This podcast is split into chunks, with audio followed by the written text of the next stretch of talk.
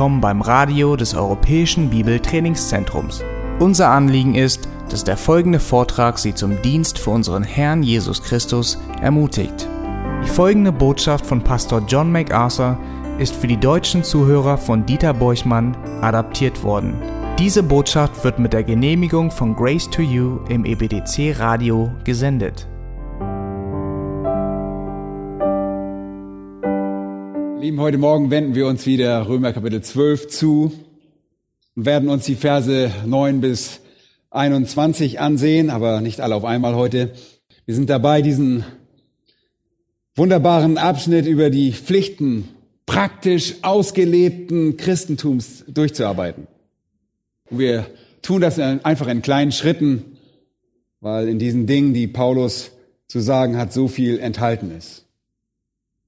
Der bekannte Prediger und Evangelist Robert C. Chapman, ein Freund von Darby, schrieb mal bei einer Gelegenheit, Zitat, es gibt viele, die Christus predigen, aber nicht sehr viele, die Christus leben.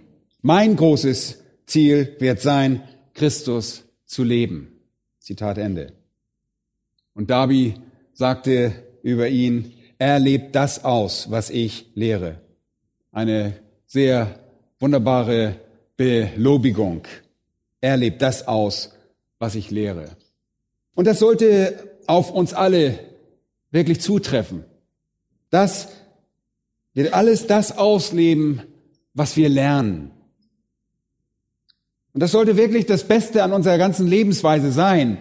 Warum? Weil das Christentum vor allen anderen Dingen eine Lebensweise ist. Christentum ist eine Lebensweise, ist ein Lebensstil, es ist ein Lebensmuster, ein Lebensprinzip. Unsere Beziehung zu Gott ist nicht im Rein, wenn dieses Lebensprinzip fehlt. Sie kann es nicht sein. Kommen also zu Römer Kapitel 12, Verse 9 bis 21, diesen praktischen Abschnitt über die richtige Lebensweise es ist ein praktischer Abschnitt, praktischer als alle anderen Abschnitte im Römerbrief. Es ist einfach sehr einfach und ich kann eigentlich sehr wenig zu eurem Verständnis dieses Abschnittes dazu beitragen. Ich kann das lediglich ein wenig bereichern und euch ermahnen, das zu tun, was da steht. Übrigens ist die Lebensweise, zu der Paulus uns aufruft, nicht normal. Sie ist übernatürlich. Sie ist nicht mal wirklich etwas Menschliches. Für die Nicht-Wiedergeborenen ist sie übernatürlich. Für ungläubige Menschen ist sie nicht normal.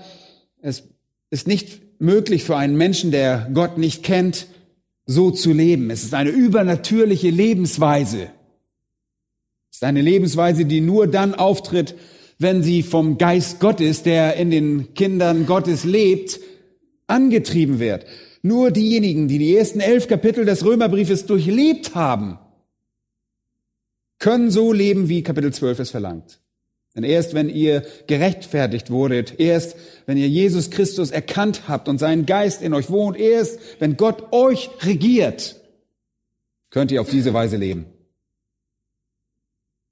Alles, was wir in den ersten elf Kapiteln und im ersten Teil von Kapitel 12 über Hingabe gelernt haben, soll uns also darauf vorbereiten, so zu leben. Und das Ziel sämtlicher Theologie besteht letztlich darin, dass wir was tun? Wir sagen es immer wieder, zur Ehre Gottes leben. Ich glaube, das kann keiner hier überhören. Wir wollen zur Ehre Gottes leben. Jegliche Lehre soll in der passenden Pflicht und im passenden Dienst resultieren. Hört einmal, was Paulus im zweiten Korintherbrief sagt, in Kapitel 7 und Vers 1.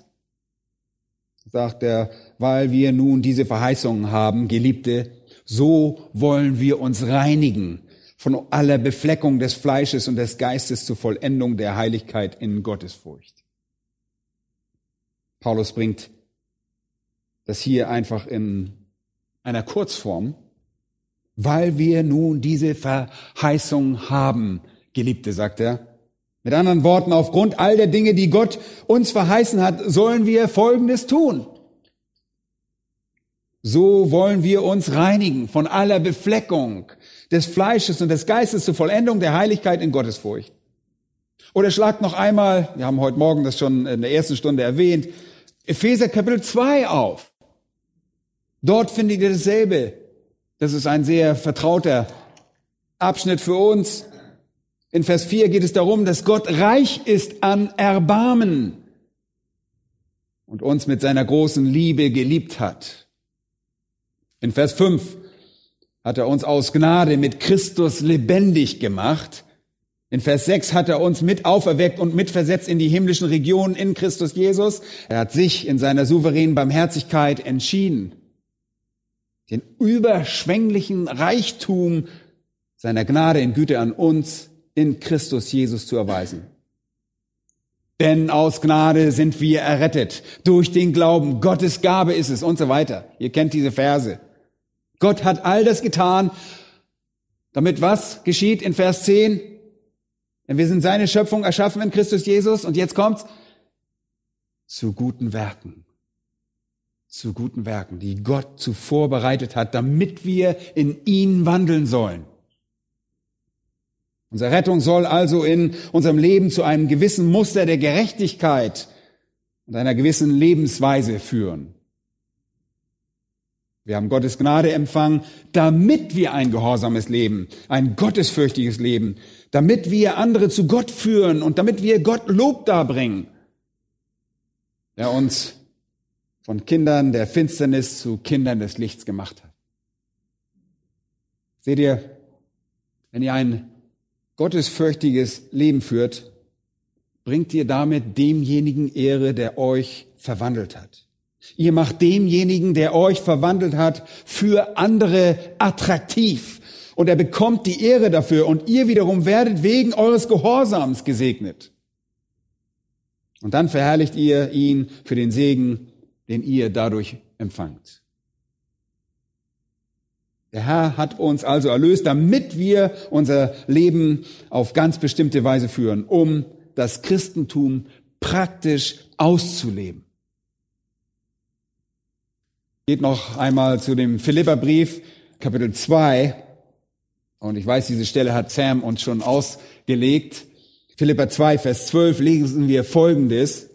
Darum, meine Geliebten, wie ihr alle Zeit gehorsam gewesen seid, nicht allein in meiner Gegenwart, sondern jetzt noch viel mehr in meiner Abwesenheit, verwirklicht eure Rettung mit Furcht und Zittern. Hm. Manche glauben, dass das bedeutet, wir müssen für unsere Errettung arbeiten, dass wir mit an unserer eigenen Errettung beteiligt sind.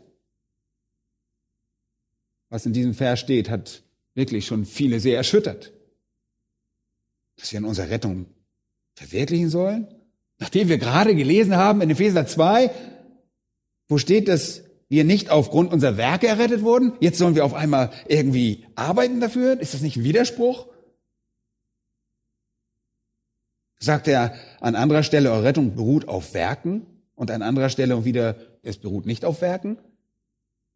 Was ist mit diesem Vers gemeint? Vielleicht erinnert ihr euch noch, geht mal zu Kapitel 1 zurück und dort in Vers 27 da heißt es nur, führt euer Leben würdig des Evangeliums von Christus. Seht ihr, was er dort sagt? Wenn ihr behauptet, vom Evangelium erlöst worden zu sein, dann sollt ihr euer Verhalten das auch reflektieren. Er sagt zu den Philippern, nun führt euer Leben würdig des Evangeliums von Christus, damit ich, ob ich komme und euch sehe oder abwesend bin, von euch höre, dass ihr feststeht in einem Geist und einmütig miteinander kämpft für den Glauben des Evangeliums. Und so weiter. Anders ausgedrückt, schaut, wenn ihr wirklich errettet seid, dann sollte das in eurem Verhalten offensichtlich sein. Ob ich nun da bin oder nicht. Euer Verhalten sollte so aufrichtig und wahr sein, dass es nicht durch meine Gegenwart überwacht werden muss.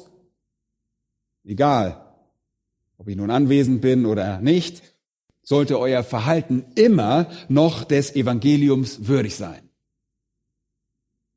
Und dann achtet in Kapitel 2, Vers 5 einmal darauf, dort sagt er, denn ihr sollt so gesinnt sein, wie es Jesus auch war. Seid wie Christus. Denkt wie Christus. Habt eine ebenso demütiges Herz wie Christus. Dann beschreibt er das in den Versen 6 bis 11. Es war eine Einstellung der Demut. Vers 6. Der, als er in der Gestalt Gottes war, es nicht wie ein Raub festhielt, Gott gleich zu sein, sondern er äußerte sich selbst, nahm die Gestalt eines Sklaven an, wurde wie die Menschen. Und in seiner äußeren Erscheinung als ein Mensch erfunden, erniedrigte er sich selbst und wurde gehorsam bis zum Tode, ja, bis zum Tod am Kreuz. Er erniedrigte sich selbst für uns. Und in Vers 9 heißt es, darum hat ihn Gott auch über alle Maßen erhöht und ihm einen Namen verliehen, der über alle Namen ist, damit in dem Namen Jesu sich alle Knie derer beugen, die im Himmel und auf Erden und unter der Erde sind und alle Zungen bekennen, dass Jesus der Herr ist, zur Ehre Gottes, des Vaters. Paulus sagt also, eure Gesinnung sollte so sein wie die von Christus. Es war eine Gesinnung der Demut und der Unterordnung. Solch eine Gesinnung solltet ihr haben. Und jetzt Philippa 2 und Vers 12. Darum, meine Geliebten, wie ihr alle Zeit gehorsam gewesen seid, nicht allein in meiner Gegenwart, sondern jetzt noch viel mehr in meiner Abwesenheit, verwirklicht eure Rettung mit Furcht und Zittern. Und in diesem Zusammenhang wird sehr deutlich, was er damit meint.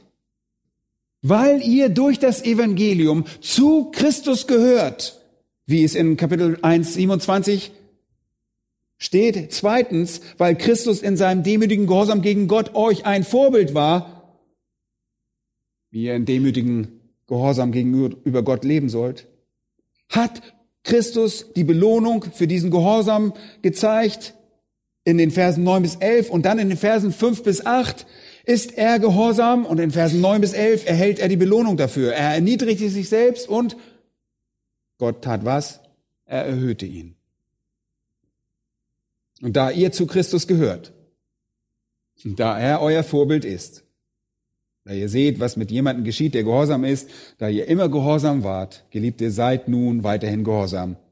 Und das wird hier einfach impliziert. Ob ich nun anwesend bin oder nicht.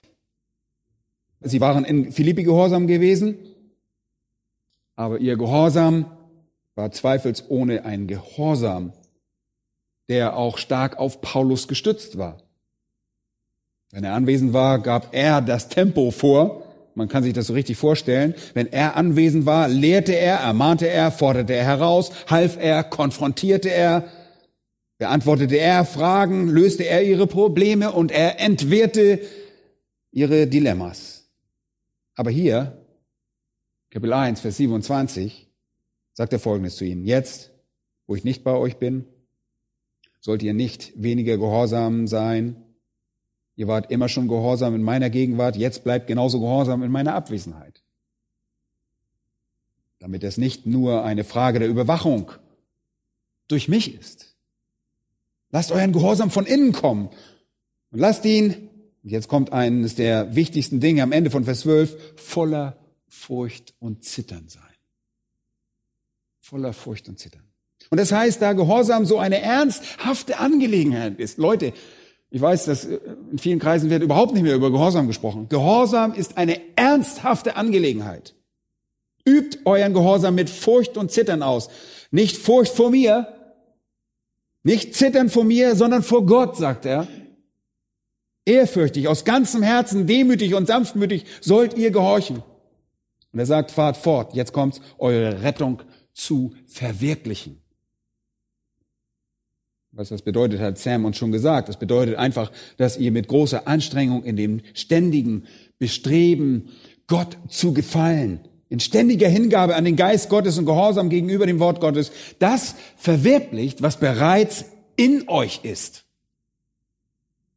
Das ist die Bedeutung. Mit anderen Worten sagt er hier lediglich, dass die Rettung, die in eurem Innern ist, äußerlich sichtbar sein sollte.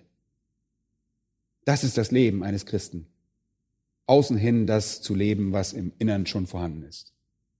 Und seine Aussage in Vers 13 ist eine große Ermutigung. Dort sagt er, denn Gott ist es, der in euch sowohl das Wollen als auch das Vollbringen wirkt nach seinem Wohlgefallen.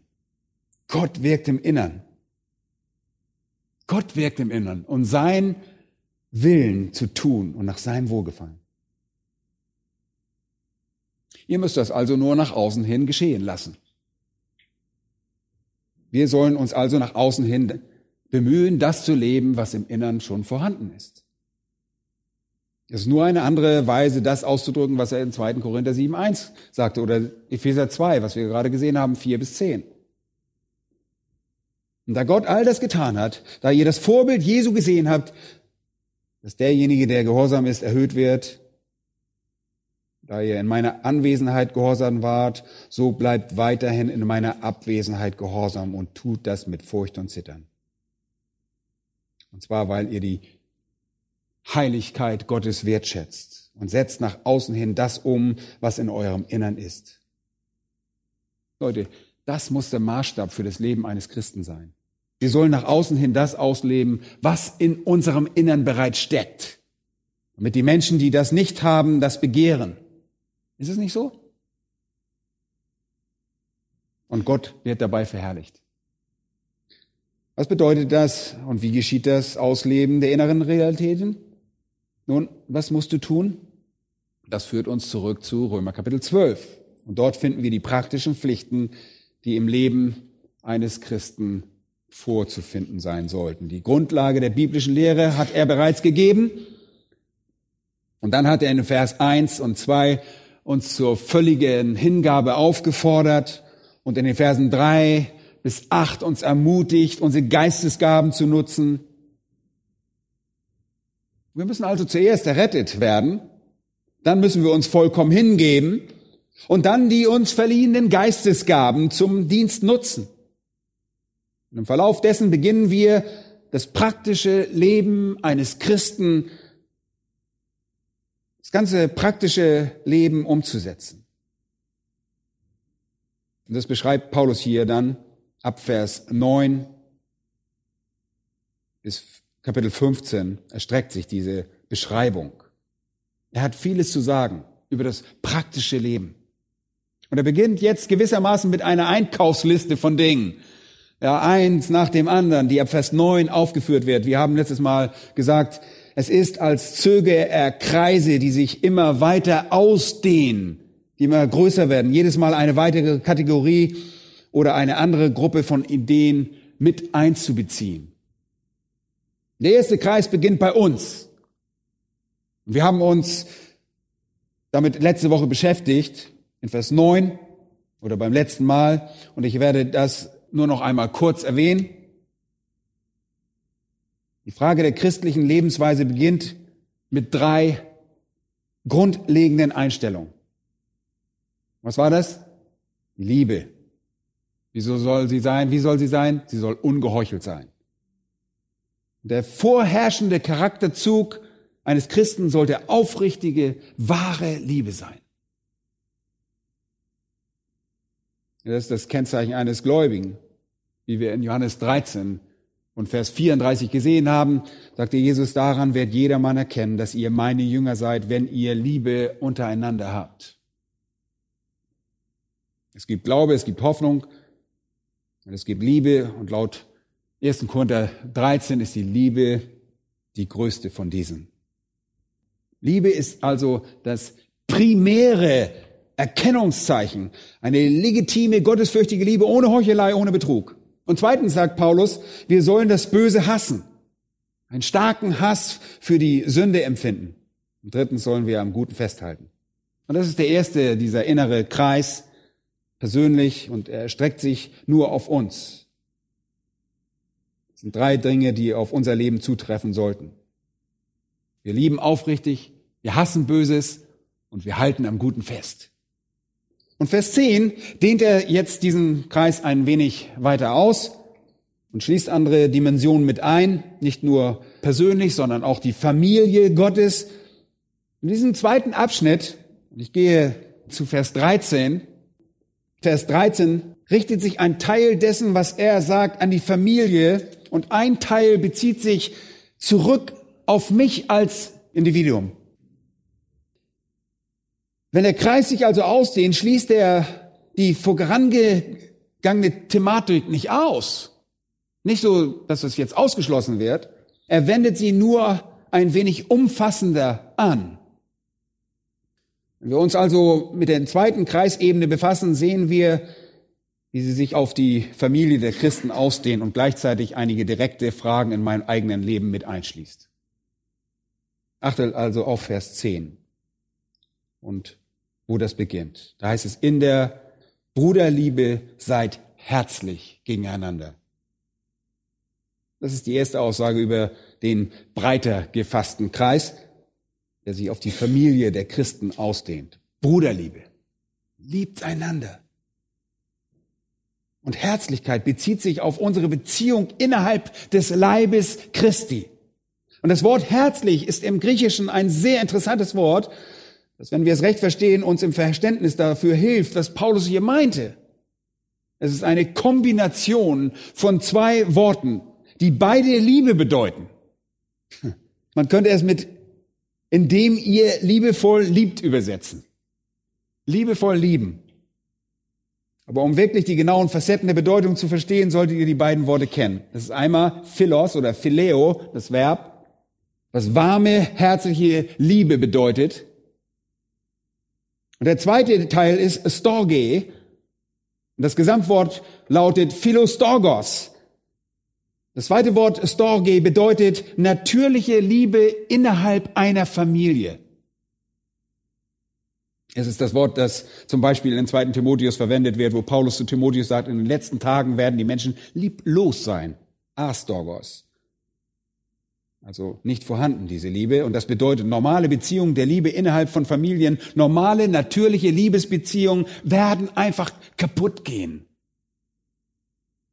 Und das Wort Philostorgos kombiniert also zwei Wörter miteinander. Storge, was natürliche Liebe bedeutet, nicht Liebe, die durch Begierde oder Schönheit oder attraktive Persönlichkeit hervorgebracht wird, sondern die natürliche Liebe innerhalb einer Familie, normale, natürliche Liebe unter Verwandten. Im Gegensatz zur Liebe, die durch Anziehungskraft, Persönlichkeit, Lust, Begierde oder Umstände oder irgendwas anderes hervorgebracht wird. Es ist einfach normale Liebe innerhalb einer Familie. Und es ist so wunderbar, dass er das hier gebraucht, weil er sagt, dass wir in der christlichen Familie Liebe des Phileo-Typs haben sollten. Familienliebe. Und bei Phileo geht es um warme und geht es um herzliche Liebe. Wir sollten uns also durch natürliche Liebe auszeichnen, die wir allen Gläubigen gegenüber entgegenbringen. Sicherlich habt ihr das selbst schon erlebt. Egal in welches Umfeld wir als Christen kommen, ihr verreist und kommt zu einer, irgendeiner anderen Gemeinde oder seid unterwegs und ihr fühlt euch sofort zu Hause. Ihr merkt, Leute lieben euch. Christen lieben sich. Es gibt ein gemeinsames Band, das über Kultur und Zeit und Ort, selbst wenn wir nach Amerika fahren, erleben wir das immer wieder und Ereignisse und Umstände hinausgeht. Es geht über das hinaus. Und obwohl wir keine gemeinsame Vergangenheit haben oder vielleicht irgendwelche gemeinsamen Erlebnisse zusammen teilen, merken wir, dass diese Liebe da ist. Sicherlich habt ihr das auch schon erlebt. Und das soll eine herzliche, demonstrative Art der Liebe sein. Wir sollen diejenigen in der Familie Gottes lieben. Und ich sage es nochmal. Das ist keine Liebe, die auf Anziehungskraft gegründet ist. Es ist eine Liebe, die jedem zuteil wird, der demselben Heiland, demselben Herrn und Vater angehört. Deshalb sagt uns unser Herr in Matthäus 18, unter keinen Umständen sollt ihr jemals auf jemanden herabsehen. Kataphroneo, jemanden gering schätzen oder für weniger wert halten als euch selbst, wenn dieser der Familie Gottes angehört. Denn wir alle gehören dieser Familie an. Es sollte eine natürliche Anziehungskraft geben, eine natürliche hm, Affinität. Das ist so wunderbar. Wir haben eine wunderbare Familie, eine fantastische Familie, die wir herzlich lieben sollen. Und deshalb fordert das Neue Testament uns sogar auf, dass wir einander mit dem was heiligen Kuss und einem Kuss der Liebe begrüßen. Nun, äh, ihr braucht das nicht gleich umsetzen, aber zeigt, drückt das aus. Ja, umarmt euch. Und ich meine, Wir dürfen das ausdrücken, diese Herzlichkeit. Das ist typisch für Geschwister, dass sie Herzlichkeit einander zeigen. Acht bitte darauf, dass hier nicht nur das Wort Philostorgos verwendet wird oder das Wort herzlich, sondern in der Bruderliebe seid herzlich gegeneinander. Und das ist erstaunlich. Hier taucht das Wort Philadelphia auf. Er sagt hier also, seid liebevoll liebend gegeneinander mit liebender Liebe. Ist das nicht interessant? Seid liebevoll liebend gegeneinander mit liebender Liebe. Und das ist einfach doppelt gemoppelt. Es ist noch einmal Phileo oder Phila und dann mit der Zusammenhang mit dem Wort Adelphos, Bruder. Bruderliebe. Wieder derselbe Gedanke. Liebt sie. Sie sollen so eng verbunden sein wie Verwandte, wie Geschwister. Und er verwendet hier also zwei Wörter, die verwandte Liebe auf dieselbe Weise ausdrücken. Und das macht das Ganze zu einer sehr starken Aussage. Liebt einander wie Verwandte, liebt einander wie Geschwister. Zweimal hintereinander eigentlich. Das ist nicht nur theologische Liebe, es ist Herzlichkeit, sanfte, gütige, fürsorgliche, besorgte Herzlichkeit und Zuneigung. Die reine Liebe derjenigen, die zu Jesus Christus gehören, ist das, wovon Johannes uns schreibt im ersten Johannesbrief, Kapitel 5. In dieser wunderbaren Aussage, die er macht, da sagt er, jeder, der glaubt, dass Jesus der Christus ist, der ist aus Gott geboren. Und wer den liebt, der ihn geboren hat, der liebt auch den, der aus ihm geboren ist. Was heißt das? Ihr liebt die Brüder. Und wenn ihr Gott liebt, liebt ihr diejenigen, die zu ihm gehören. Ist einfach so. Da gibt es auch warme Herzlichkeit und Zuneigung für Geschwister in Christus. Deshalb sagt Paulus im Epheserbrief, seid aber gegeneinander freundlich und barmherzig und vergebt einander, gleich wie auch Gott euch vergeben hat in Christus. Wir sollen als Menschen identifiziert werden, die lieben. Als Paulus im ersten Korintherbrief schrieb, sagte er im vierten Kapitel, schaut, ich liebe euch. Ihr seid meine geliebten Kinder und als solche will ich für euch sorgen. Und wenn ihr weiterhin ungehorsam seid, werde ich mit was kommen? Mit der Rute kommen, sagt er. Aber wenn ihr euch zusammenreißt, werde ich gütig zu euch kommen. Die Wahl liegt bei euch, aber ich werde euch sowieso lieben. Entweder mit herzlicher Zuneigung und Dankbarkeit für euren Gehorsam oder indem ich euch züchtige, denn ich will, dass ihr als das, was Gott für euch vorgesehen hat, auslebt. Und das ist die Art von Liebe, von der wir reden. Es ist eine konfrontative Liebe, es ist eine fürsorgliche Liebe, eine besorgte Liebe, eine leidenschaftliche Liebe.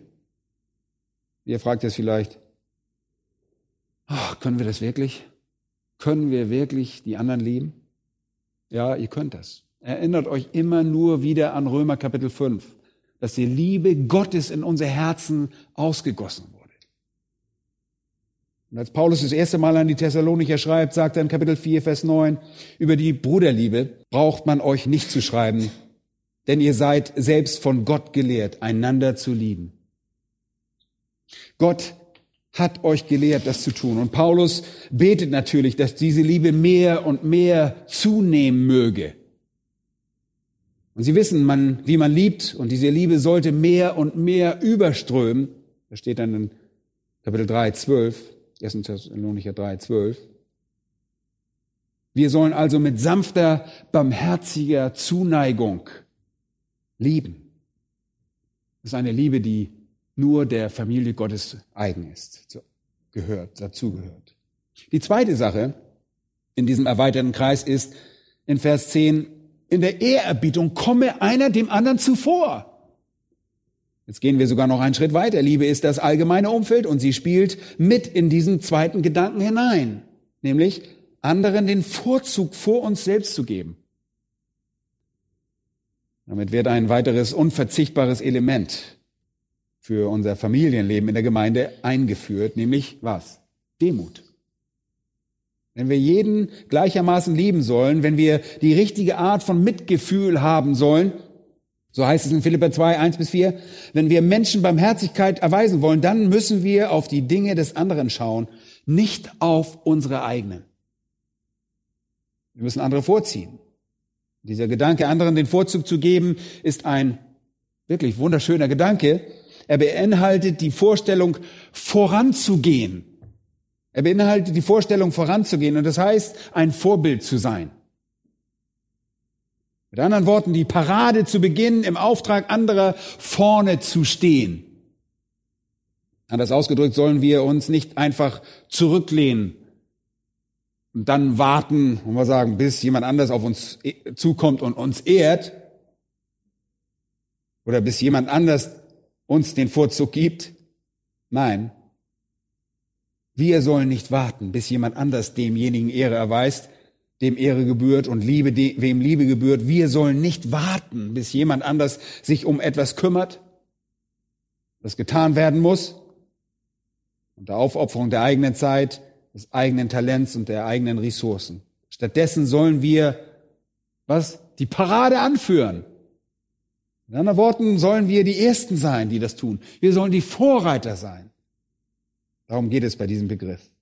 Wir warten nicht, sondern gehen voran und ehren andere. Ich glaube, das ist das, was er damit meint, anderen den Vorzug zu geben, ihnen die Ehre zu erweisen, wie wir jemanden erweisen würden, den wir höher schätzen als uns selbst. Das ist ein großartiger Gedanke. Es bedeutet einfach auch sehr schnell darin zu sein. Ehre zu erweisen, schnell darin zu belobigen, schnell darin Respekt zu erweisen, schnell darin Liebe zu erweisen und schnell darin ein Bedürfnis zu stillen. Und das ist die wahrste Form der Demut. Manche Leute und wir alle manchmal werden zornig und eifersüchtig oder neidisch, wenn andere geehrt werden. Ein Gläubiger aber sollte sich genau durch das Gegenteil auszeichnen. Wir geben anderen den Vorzug und führen die Parade an, indem wir anderen dadurch Ehre erweisen, dass wir ihre Bedürfnisse stellen. Und das erweitert unseren Kreis ein wenig und umfasst auch die Einstellung zur Familie Gottes. Und in diesem zweiten Kreis der die Familie mit einschließt, ist auch die persönliche Identifikation enthalten. Die sind also immer noch Bestandteil davon. Geht also zurück, um uns noch ein paar Mal zu treffen. Und hier kommen drei grundlegende, sehr persönliche Sachen, die sich auf mich und euch beziehen. Und sie stehen in Vers 11 und sind sehr wichtig. Im Eifer lasst nicht nach. Im Eifer lasst nicht nach. Und das griechische Wort für Eifer ist Spaude. Spaude. Es bedeutet einfach Eile. Eile. Hast. Im Eifer lasst nicht nach. Habt es eilig. Sagt hier also, lasst in eurem Eifer nicht nach, werdet nicht faul bei eurer Arbeit. Hier geht es um eine geistliche Sache. Was geistlichen Eifer angeht, seid nicht faul im Hinblick auf Eile und die Notwendigkeit einer schnellen, totalen Hingabe und des Dabeibleibens. Macht keinen Zurückzieher, macht keinen Rückzieher. Anders ausgedrückt heißt es zweimal im Neuen Testament, Galater 6 und Vers 9 und 2. Thessalonicher 3, 13, werdet nicht müde, Gutes zu tun. Zweimal sehen wir das. Das Leben eines Christen erfordert Schnelligkeit und es erfordert Intensität. Es bietet keinen Raum für Faulheit. Wir könnten viel Zeit damit verbringen, zum Buch der Sprüche zurückzugehen. Wir könnten da eine ganze komplette Studie über Faulheit betreiben. Dann würdet ihr herausfinden, Faulheit ist ein Gräuel für Gott. An diesem Punkt reicht es wohl einfach zu sagen, dass es im Werk des Herrn kein Raum für Faulheit gibt. Es gibt keinen Raum für Trägheit. Und das Werk Gottes verlangt Eile. Ein Geist, der schnell voranschreitet. Prediger 9, Vers 10 gab Salomo sehr weisen Rat. Er sagte, alles, was deine Hand zu tun vorfindet, das tue mit deiner ganzen Kraft. Denn im Totenreich, in das du gehst, gibt es kein Wirken mehr. Was immer deine Hand zu tun vorfindet, das tue mit deiner ganzen Kraft. Und in Matthäus Kapitel 25, 26 treffen wir auf einen trägen Sklaven, der ein Talent erhalten hatte und zu faul war, irgendetwas daraus zu machen. Und er vergrub sein Talent, dieses Gewicht, es war, es ein Talent war ein Gewicht, im Boden und das kostete ihn seine Ewigkeit. Jesaja 56, Vers 10 beschuldigte Jesaja die Führer von Israel mit den Worten, seine Wächter sind blind, sie wissen alle nichts, stumme Hunde sind sie, die nicht bellen können, sie liegen träumend da, schlafen gern. So bezeichnete er sie. Das heißt, die Leute, die für Israel geistliche Wächter sein sollten, legten sich schlafen und wurden stumme Hunde, die nicht bellten, wenn sie das hätten tun sollen. Sie waren nutzlos als Wachhunde, blind und unwissend, schlafend, gern niederliegend. Paulus sagt hier, dass diejenigen, die im Dienste Christi stehen, jederzeit, jederzeit geschäftigt sein sollten, mit maximaler Leistung das Werk des Herrn zu vollbringen. Solange man das kann. Oh ja, natürlich dürfen wir mal in Urlaub fahren.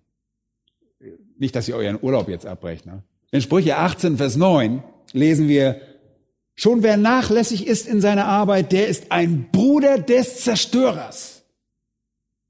Der größte Zerstörer oder Verschwender, den es gibt, ist nicht derjenige, der Geld verschwendet, sondern was? Zeit verschwendet. Zeit. Wir sollen keine Zeit verschwenden. Epheser 5, Kapitel 5 sagt er, kaufet die Zeit aus. In Hebräer 6, 12 heißt es, werdet nicht träge, werdet nicht träge. Hier steckt wieder der Gedanke der Faulheit. Leider ist es häufig so, dass viele Christen einrosten, statt zu verschleißen. Leute, ich habe bisher nur selten Christen getroffen, die verschleißen. Und das spiegelt im gewissen Sinne den Gemütszustand unseres Zeitalters wider. Wir leben in einer Wohlfühlgesellschaft, Wellness überall. Und Menschen pampern, verwöhnen sich mit Wellness hier und Wellness da. Und wenn ihr der Meinung seid, wir würden nicht in einer freizeitorientierten Welt leben, dann täuscht ihr euch. Das ist einfach so. Diese Einstellung und Orientierung überträgt sich auch auf das Christentum. Ich habe diese Einstellung selbst bei Seminaristen und Bibelschülern erlebt. Viele Gemeinden sind heute einfach nicht mehr produktiv weil die Leute einrosten, weil ihre Mitglieder Zeit vergeuden und ein bisschen Zeit mit ihrer Verlobten verbringen wollen, ein wenig Zeit Sport treiben, ein wenig Zeit haben für Freizeit und ein bisschen ihrem Hobby nachgehen wollen. Und letztlich bleibt keine Zeit für irgendeinen signifikanten, irgendeinen bedeutsamen Dienst in der Gemeinde. Sie wollen überall dabei sein, überall was mitmachen. Es ist nicht einmal ungewöhnlich zu erleben, dass Leute den Sonntagsgottesdienst ausfallen lassen, weil sie sich doch mal ein bisschen Ruhe gönnen wollen. Und vielleicht mit der Familie was unternehmen. Leute, manchmal erlebe ich, dass dieser, was ist das, so eine laissez-faire-Einstellung bei solchen, die Prediger werden wollen. Das ist schrecklich. Und die dümpeln einfach so vor sich her und sie können einfach nicht lange genug auf dem Stuhl sitzen, um ihre Predigten zu Ende zu bringen. Ich habe das schon so oft erlebt. Ich sage, wo ist eure Predigt? Ihr solltet eine Predigt vorbereiten. Nicht bei uns in der Gemeinde. Also unsere Leute sind immer pünktlich. Aber so auf der Bibelschule. Wenn, wenn Schüler kommen und sagen, oh, ich habe so viel um die Ohren gehabt und äh, ich habe so viel andere Sachen. Ich sage dir, wenn die Predigt fertig sein soll, ich kann unseren Leuten auch nicht sagen, kommt Dienstag wieder, ich habe Dienstag die Predigt fertig. Die muss sonntags fertig sein. Und das ist nicht selten. Wir müssen bei der Stange bleiben. Wir müssen im Eifer beständig bleiben. Und das meint Paulus, wenn er sagt, im Eifer lasst nicht nach. Macht immer weiter, führt eure Arbeit weiter fort. Eines der Geheimnisse besteht darin, Verantwortung zu übernehmen. Und ich bin so dankbar, dass ich mich auf die Männer, die bei uns am Wort dienen, wirklich verlassen kann. Sie haben Verantwortung übernommen. Stell dir vor, Sam oder Daniel oder Thomas, würden mich am Sonntagmorgen anrufen und sagen, ah, oh, Dieter, ich habe gestern wollte ich noch ein bisschen Hockey spielen. Ich habe einfach die Predigt nicht fertig gekriegt. Kannst du das mal, kannst du mal einspringen für mich? Oder sie würden am Freitag im Hauskreis irgendwie unvorbereitet da rumsitzen und sagen, ja, wir können ja mal sehen, was wir machen heute. Leute, es ist so schön zu wissen, dass unsere Männer vorbereitet sind. Wenn ihr eine Predigt oder einen sonstigen Dienst habt, für den ihr Verantwortung tragt, dann ist das immer sehr gut. Sicherlich ist es auch möglich, eine Art schwebenden Dienst zu haben, den man nach eigenen Gutdünken erledigen kann, aber je mehr ihr euch für euren Dienst einsetzt, der auch ein gewisses Maß an eurer Zeit verlangt, je mehr ihr gezwungen seid, eifrig zu sein und diesen sorgfältig vorzubereiten, desto besser ist es. Und das ist wirklich ein, ein sehr wichtiger Grundsatz. Nun, verknüpft damit in Vers 11 einmal die Pflicht, brennend im Geist zu sein. Da geht es weiter, viert. Und auch das ist sehr gut. Denn es ist möglich, zwar nicht faul zu sein, aber eine schlechte Einstellung zu haben. Das kann man auch haben. Ihr könnt sagen, nun, ich werde das alles tun. Ah, es muss nun mal getan werden. Aber ich möchte das nicht wirklich. Am liebsten würde ich die ganze Sache hinschmeißen. Das Wort brennt ist wunderbar. Es drückt gewissermaßen eine, ein Glühen vor Hitze aus. Und der Geist ist hier der menschliche Geist, euer Innerstes. Hier steht im Prinzip, seid ein Gläubiger auf dem Siedepunkt. Ihr sollt einfach ständig auf dem Siedepunkt sein, in den Startlöchern sitzen, keineswegs lauwarm oder kalt. Das Leben eines Christen sollte voller Enthusiasmus sein. Es sollte voller Eifer, Spannung, Freude und absoluter Anstrengung sein. Die älteste Plage der Welt ist der Mangel an Enthusiasmus. Und wir werden alle mal davon ergriffen, wir kennen das. Und deshalb wollen wir diesen Mahn, wollen wir dieses Mahn uns wirklich zu Herzen nehmen. Bitte nehmt euch das zu Herzen.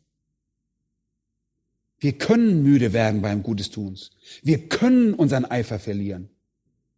Wir können sogar die Faszination und den Enthusiasmus verlieren. Und das ist traurig, aber dann müssen wir Buße tun. Das Leben eines Christen muss voll von dieser Energie sein, von dieser Faszination und Begeisterung und der Dynamik, die nach außen agiert, nicht nur reagiert. Wir müssen agieren. Wir müssen auf dem Siedepunkt sein, voll freudiger Erregung. Die, die Schrift berichtet überhaupt von so einem Mann. Ja, es gab mehrere davon in der Schrift, aber es gibt einen, der auf dieselbe Weise beschrieben wird. Wir finden ihn in Apostelgeschichte Kapitel 18. Ganz genau. Apollos. Einen gewissen Juden, der ein beredter Mann war und mächtig in den Schriften, dem Alten Testament war das. Er war unterwiesen im Herrn und feurig im Geist, steht dort in Vers 25. Und das ist dieselbe Sache, über die wir reden. Er war feurig im Geist. Er war ein Mann, dessen Geist nie anhielt, nie langsamer wurde, aggressiv, enthusiastisch und freudig erregt war. Das war geistliches Feuer. Henry Martin, der große Missionar, der nach Indien ging, sagte, nun lass mich ausbrennen für Gott. Der Apostel Paulus hörte nie auf. Er sagte, ich laufe, um den Lauf zu gewinnen. Ich kämpfe, um meinen Gegner zu schlagen. Und in 1. Korinther Kapitel 9 sagt er, ich bezwinge meinen Leib und beherrsche ihn. Kolosser 1 sagt er, ihn verkündigen wir, indem wir jeden Menschen ermahnen, um jeden Menschen vollkommen in Christus darzustellen. Und Paulus war ein, einfach ein unermüdlicher, eifriger Arbeiter. Und das nicht nur äußerlich, wo er zu diesen Anstrengungen gezwungen wurde, er hatte auch einen eifrigen Geist. Leute, das ist es auch, was ich so sehr und so gerne bei euch sehe, wenn ihr enthusiastisch dabei seid, erregt für den Herrn, freudig erregt.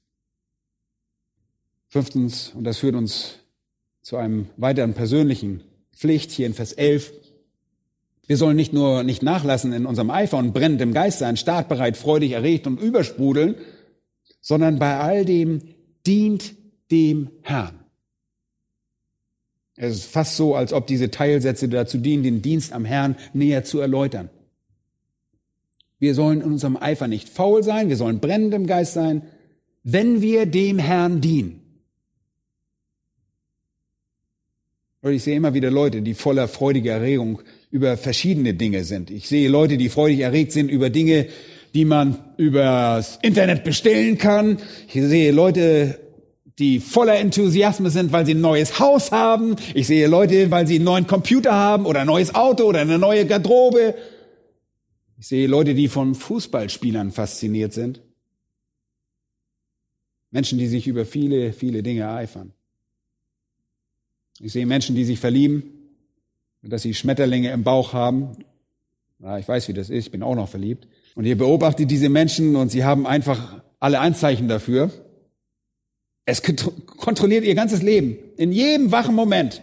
Und wenn sie schlafen gehen, träumen sie von ihrem Liebsten und begeistern sich dafür. Oh, ja, und die meisten von euch haben schon einmal sowas erlebt. Und wir wissen das. Und ich weiß das. Ich bin auch immer noch verliebt, sage ich ja. Und ich verstehe das. Aber das Ganze hat sich ein bisschen gelegt. Ich bin nicht mehr ganz so plemplem. Ja, also man ist ja, wenn man verliebt ist, ihr wisst ja, dann macht man alles Mögliche. Von, ja, man ist irgendwie reifer geworden ist und das liegt vermutlich daran, dass sich daraus eine tiefe, facettenreiche Liebe entwickelt hat. Aber wir alle wissen, was das ist. Wisst ihr, wenn ihr elektrisiert seid und Schmetterlinge im Bauch habt und all diese Dinge geschehen, wir sind so voller Begeisterung über solche Beziehungen, dass alles andere auf der Welt irgendwie eine Nebensache ist. Ist nicht so. Und ich frage mich, ob ihr das jemals im Hinblick auf den Dienst für den Herrn Jesus Christus erlebt habt. Was für eine Faszination. Was für eine aufregende Sache. Es ist schwer, untätig zu sein, wenn man den Herrn kennt. Es ist schwer, einfach Dinge liegen zu lassen. Und so sollte es sein. Ihr solltet sozusagen am Überkochen sein. Schließlich sind wir dazu da, dem Herrn zu dienen. Und als Paulus diese Epistel begann, sagte er genau das. Kapitel 1 sagte er, zuerst danke ich mein Gott durch Christus Jesus, um euer aller Willen, weil euer Glaube in der ganzen Welt verkündigt wird. Denn Gott, dem ich in meinem Geiste diene am Evangelium seines Sohnes, ist mein Zeuge. Und er liebte den Gedanken, dem Herrn zu dienen. Geschwister, ich liebe diesen Gedanken auch. Und manchmal muss ich mich fragen, bist du wirklich berufen zu diesem Dienst? Wow, was für ein Vorrecht, was für ein Privileg. Und ich weiß nicht, warum Gott mir dieses Privileg gewährt hat, aber das Gefühl der Zufriedenheit im Dienst Christi ist größer als jedes andere Gefühl. Jede andere Zufriedenheit, die die Welt zu bieten hat. Wir sind dazu aufgerufen, dem Herrn zu dienen, ihm in Eile zu dienen, mit Eifer, mit brennendem Geist, enthusiastisch, voller Freude und voller Erregung. Wenn ihr nicht auf diese Weise dienen könnt, liegt das Problem nicht darin, wo ihr dient, sondern in eurem eigenen Herzen. Und das Problem ist nicht, dass der Platz, an dem ihr steht, nicht stimmt, euer Umstand nicht stimmt oder was auch immer. Das Problem liegt bei, liegt bei euch. Dem Herrn dienen ist so wunderbar. Übrigens, in diesem Kapitel gibt es drei verschiedene Wörter für den Dienst. Das erste befindet sich in Vers 1 euer vernünftiger Gottesdienst am Ende von Vers 1. Äh, da wird das Wort latruo für Dienst verwendet. Das ist die Verbform davon. Es bedeutet ehrfürchtiger Dienst der Anbetung. Es ist ein Dienst der Anbetung. Ein Dienst der Ehrfurcht, des sich Gott darbringt, wie ein Priester Gott ein Tier darbringt. Und dann seht ihr, wie er in Vers 7, um die, wie es da um die Geistesgaben geht und dass wir diese zum Dienst nutzen sollen. Und Dort wird das Wort Diakoneo benutzt und verwendet, das sich auf den praktischen Dienst bezieht, also an Tischen zu dienen. Wir dienen dem Herrn als Priester, die ihm eine Gabe bringen, indem wir ihm ehrfürchtig dienen und wir dienen ihn als Diener, die irgendwelche niedrigeren Aufgaben ausführen, wie das Bedienen an Tischen, einfache Aufgaben, was auch immer erforderlich ist. Aber jetzt, hier in Vers 11, kommt das dritte Wort und es ist das Wort Duluo. Und das ist das Wort, das hier mit Dienst übersetzt wird. Es ist das intensive Dienst der, was? Der Sklaverei. Hier liegt die Betonung darauf, dass wir uns selbst als Sklaven Christi sehen, um ihm uneingeschränkt zu dienen. Dass wir keinen anderen Herrn haben und diesen Dienst voller Begeisterung und freudiger Erregung und Eifer und Beflissenheit erbringen. Paulus weiß, dass ein Leben auf diesem Niveau nicht leicht sein wird. Wir werden Widersacher haben. Und wenn ihr dem Herrn mit Enthusiasmus und Eifer und aus ganzem Herzen dient und wenn ihr euch ihm voll ergebt, dann werden wir Probleme haben. Das garantiert. Warum? Denn ihr werdet auf direkten Konfrontationskurs mit einem gottlosen System sein. Und das wird schwierig sein. Und er fügt deshalb in Vers 12 noch drei weitere Ermahnungen zu. Drei weitere Dinge in Vers 12. Seid fröhlich in der Hoffnung.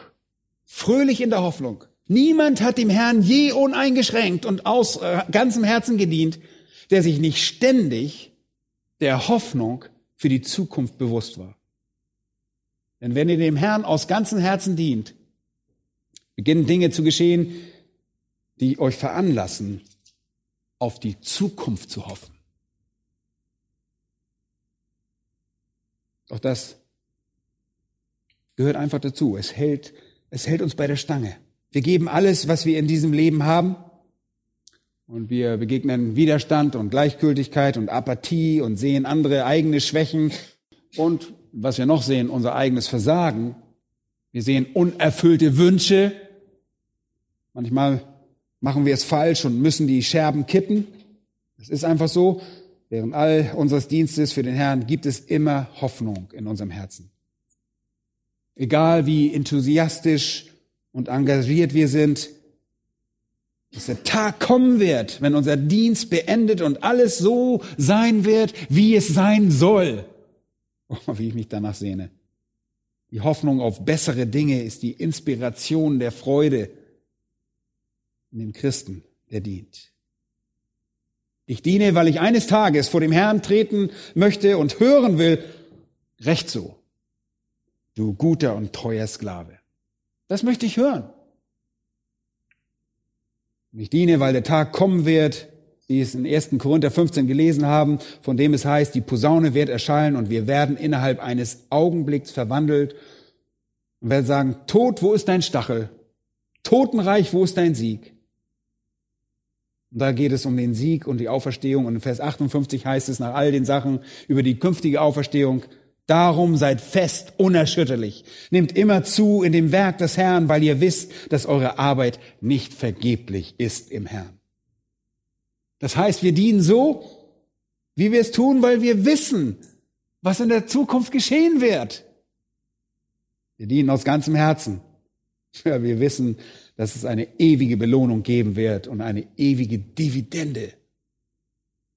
Und ich sehe mich danach. Und wir hoffen darauf. Und wir strecken die Hand danach aus. Wie in Römer 8 warten wir auf die Erlösung des Leibes. Wir warten auf die Offenbarung der Kinder Gottes. Egal wie finster die Welt sein mag. Egal wie schwer die Aufgabe ist.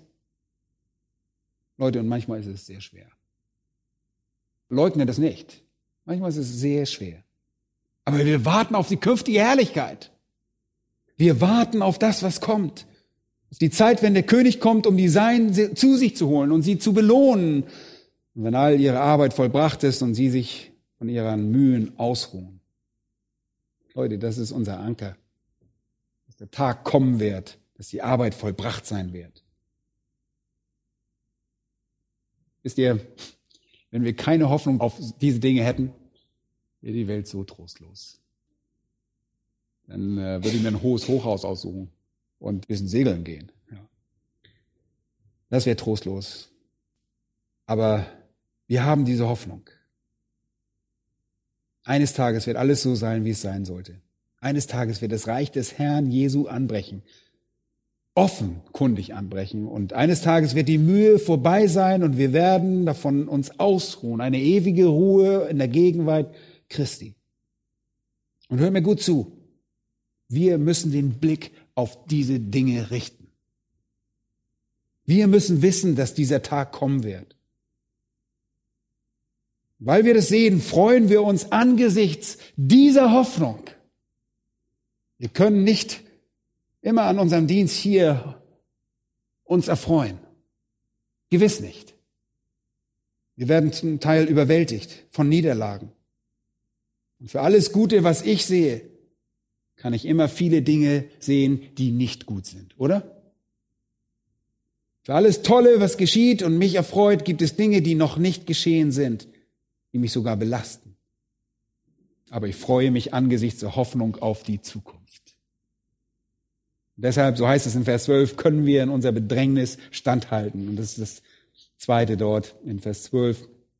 Und standhalten bedeutet unter etwas bleiben. Wir können unter dem Druck standhalten. Wir können der Prüfung standhalten, weil wir wissen, was kommt.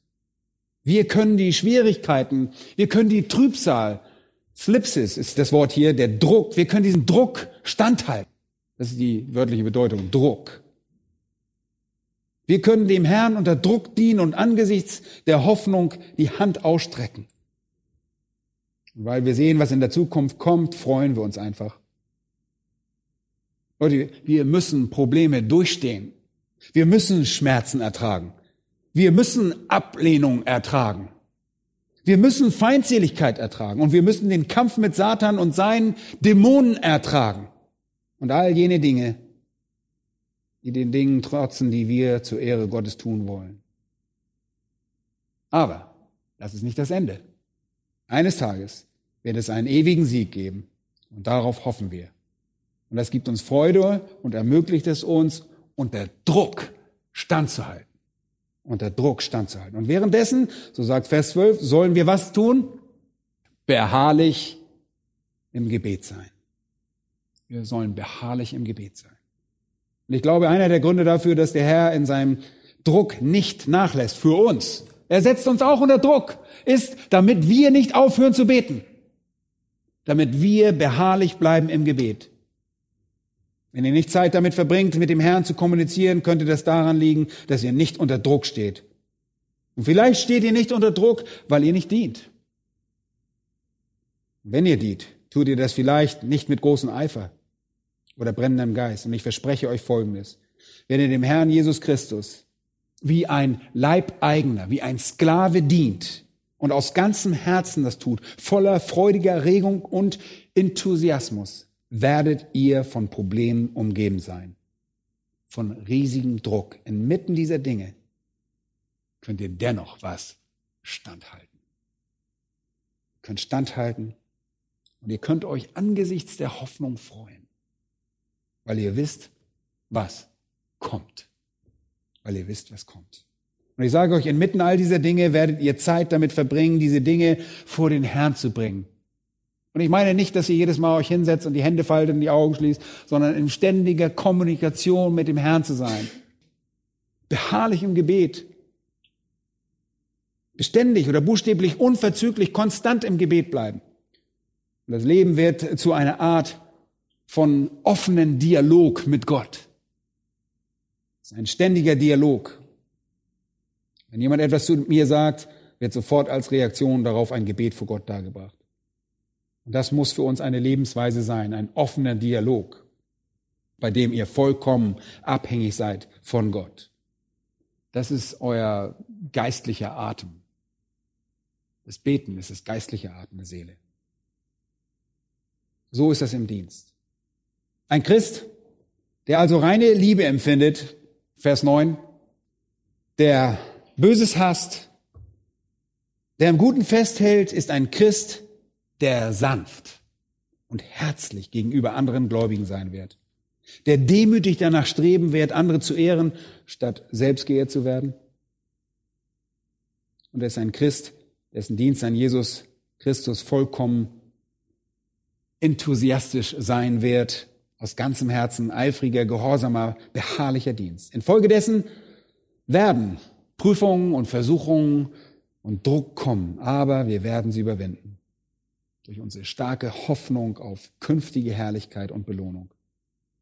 Einem solchen Christen ist es möglich, alles zu ertragen, das auf ihn zukommt und sich selbst und alles, was er tut, ständig der Obhut des Herrn zu unterstellen.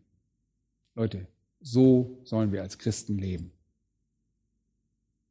Nun, das ist alles, was wir aus diesen Versen erstmal rausnehmen. Es gibt noch mehr und da machen wir dann nächstes Mal weiter. Lasst uns dem Herrn danken für seine wunderbare Gnade.